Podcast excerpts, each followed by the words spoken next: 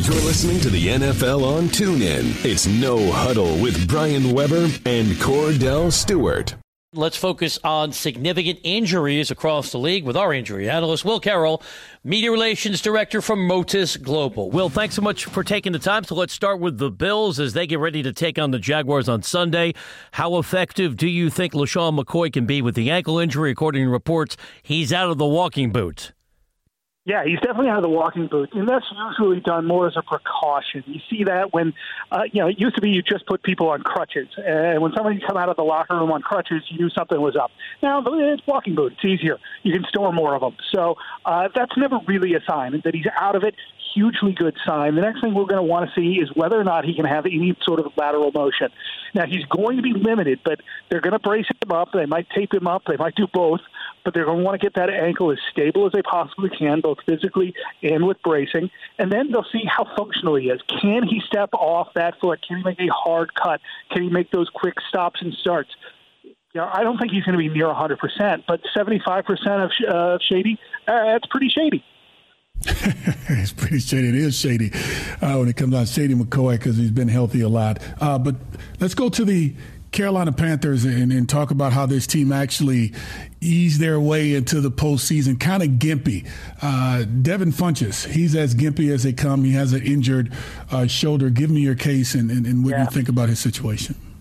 Yeah, this is going to be one of those times where we often hear the phrase, you know, if it was the playoffs, he'd play. Well, it is the playoffs. He'd play. If this wasn't the playoffs, he would not play. This is very, very similar to the situation that Chris Hogan had, where he missed several weeks. Now, Funchess isn't quite as serious. He has uh, what we used to call a separated shoulder. It's an AC sprain. The joint in the front of the of the uh, shoulder uh, is just getting bashed. Basically, these guys get hit hard. They land on it. There's just absolutely no protection. We've talked about this probably every week I've been on with you guys this year.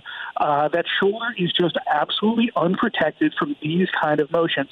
So what you're going to watch for from Funchess is two things. Is he going to be able to reach up? You know, is Cam Newton going to have to hit him in the numbers every single time, or is he going to be able to go up and get the ball? The second is whether he's going to be able to keep somebody off him, and they're going to test that early. They're going to press him. Is he going to be able to push off? Is he going to be able to keep those defensive backs from pushing him one way or the other, throwing off the timing and the speed that he has? So he will definitely play but how effective he is remains to be seen. Will Carroll is our guest on the NFL on TuneIn. Will, it's official. DeMarco Murray will not play again this week because of the MCL injury, but let's be optimistic. If the Titans upset the Chiefs, is there a chance Murray could play next week in the divisional round of the postseason? There's a chance, but it's not often the case, Brian. Normally, we're looking at about a month for a grade two MCL sprain. Now, the, the MCL isn't completely ruptured. There's still some structure, and there's obviously uh, some secondary stabilizers. But as we talked about, I think those secondary stabilizers were compromised as well. I talked about the hamstring. That hamstring tendon in the back is probably uh, involved just not it's stable. It, you can't have a, a table stand up if it's got one shaky leg, and one shaky ligament is a very bad thing. Wouldn't be able to cut, wouldn't be able to stop and start, and without those, you're not a running back. That Derrick Henry kid, he can take the load. How about the Buffalo Bills with, with Charles Clay? Uh, you see Shady McCoy injured, and now Charles Clay, yeah. he's uh, considered injured with the knee. Will he be able to play in this upcoming game? Know, I don't have a lot of information on Clay. They've kept this one very quiet. We don't know exactly what's going on with the knee, so we're going to have to watch him in practice today and tomorrow, uh, leading into the weekend. Normally, a good indication. But Clay has been a guy who hasn't played well with minor injuries. Sometimes it takes him a little bit longer to come back from. And this isn't a knock on him. This isn't because he's soft. This isn't because he's he's a bad guy or he's uh, lazy. Know, some people just take longer. I mean, some of us get get the flu and it takes us two days to get back to work, and some of it takes a week. Uh, with him, he just hasn't played well. He hasn't healed quickly, and that's that's largely genetic. So I would be worried about Clay, uh, especially in the weather conditions they're going to be facing. Injury analyst Will Carroll is our guest on the NFL on TuneIn. Is it reasonable to presume when we see the Steelers coming off the bye division around the postseason, Antonio Brown will be back from the calf injury?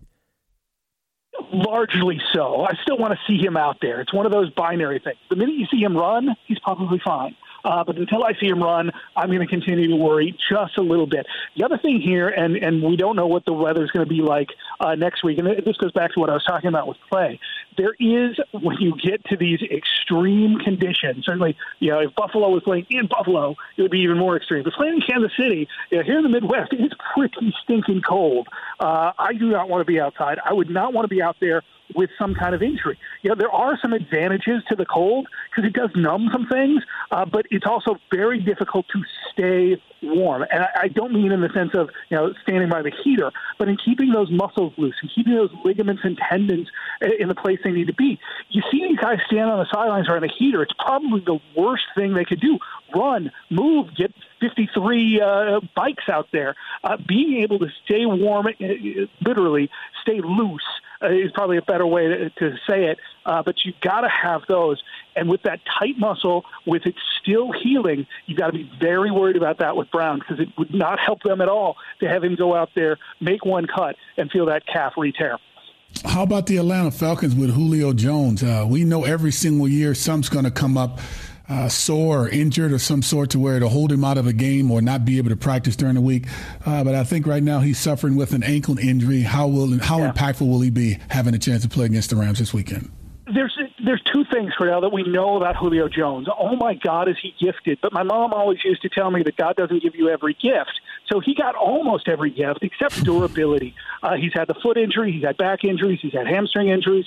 Uh, now with his ankle, you got to figure it's at least somewhat related to that uh, that foot, and that foot's been very problematic for him over his career, even going all the way back to his time at Alabama.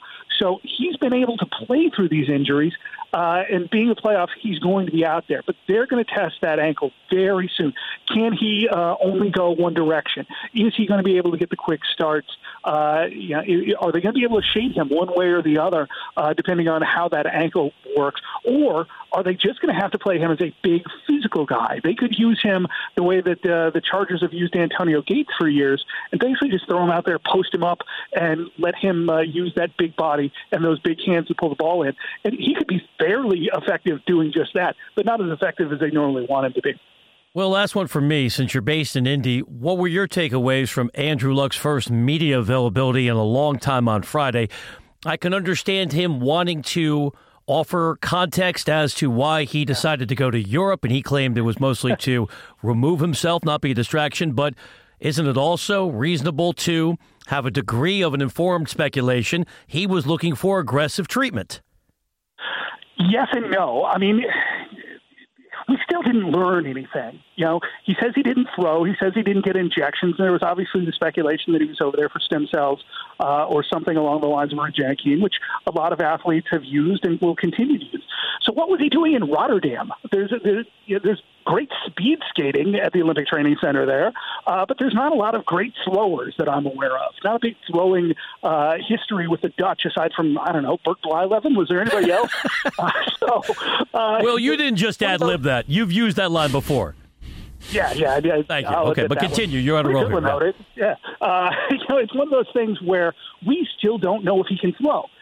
And here's the really tough thing: the Colts don't either. He says he hasn't been throwing, but if he's doing a rehab program, wouldn't you want him throwing during the rehab program? Not hard, not throwing 50 yard outs, not throwing uh, timing patterns, but you've got to at least simulate that motion. So is he just not telling us? And if so, that's okay.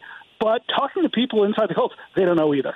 They hope to know sometime in January. He's going to start kicking up this throwing program. Uh, we're excited about it.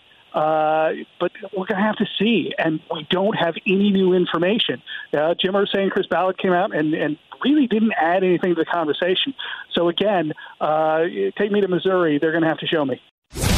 You've been listening to No Huddle with Brian Weber and former Steelers quarterback Kordell Slash Stewart live on the NFL on TuneIn. 20, 15, 10, 5, touchdown. The National Football League is on TuneIn.